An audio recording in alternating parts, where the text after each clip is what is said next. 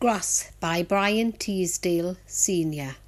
This stroking mass that waves defiance to the sun, protruding from a crown of sparkless clay, enveloping like hair this bare and worn, a tuppy nature born to please the grey, denying neither flesh nor meat their fill, as hunger drinks and drinks and drinks again.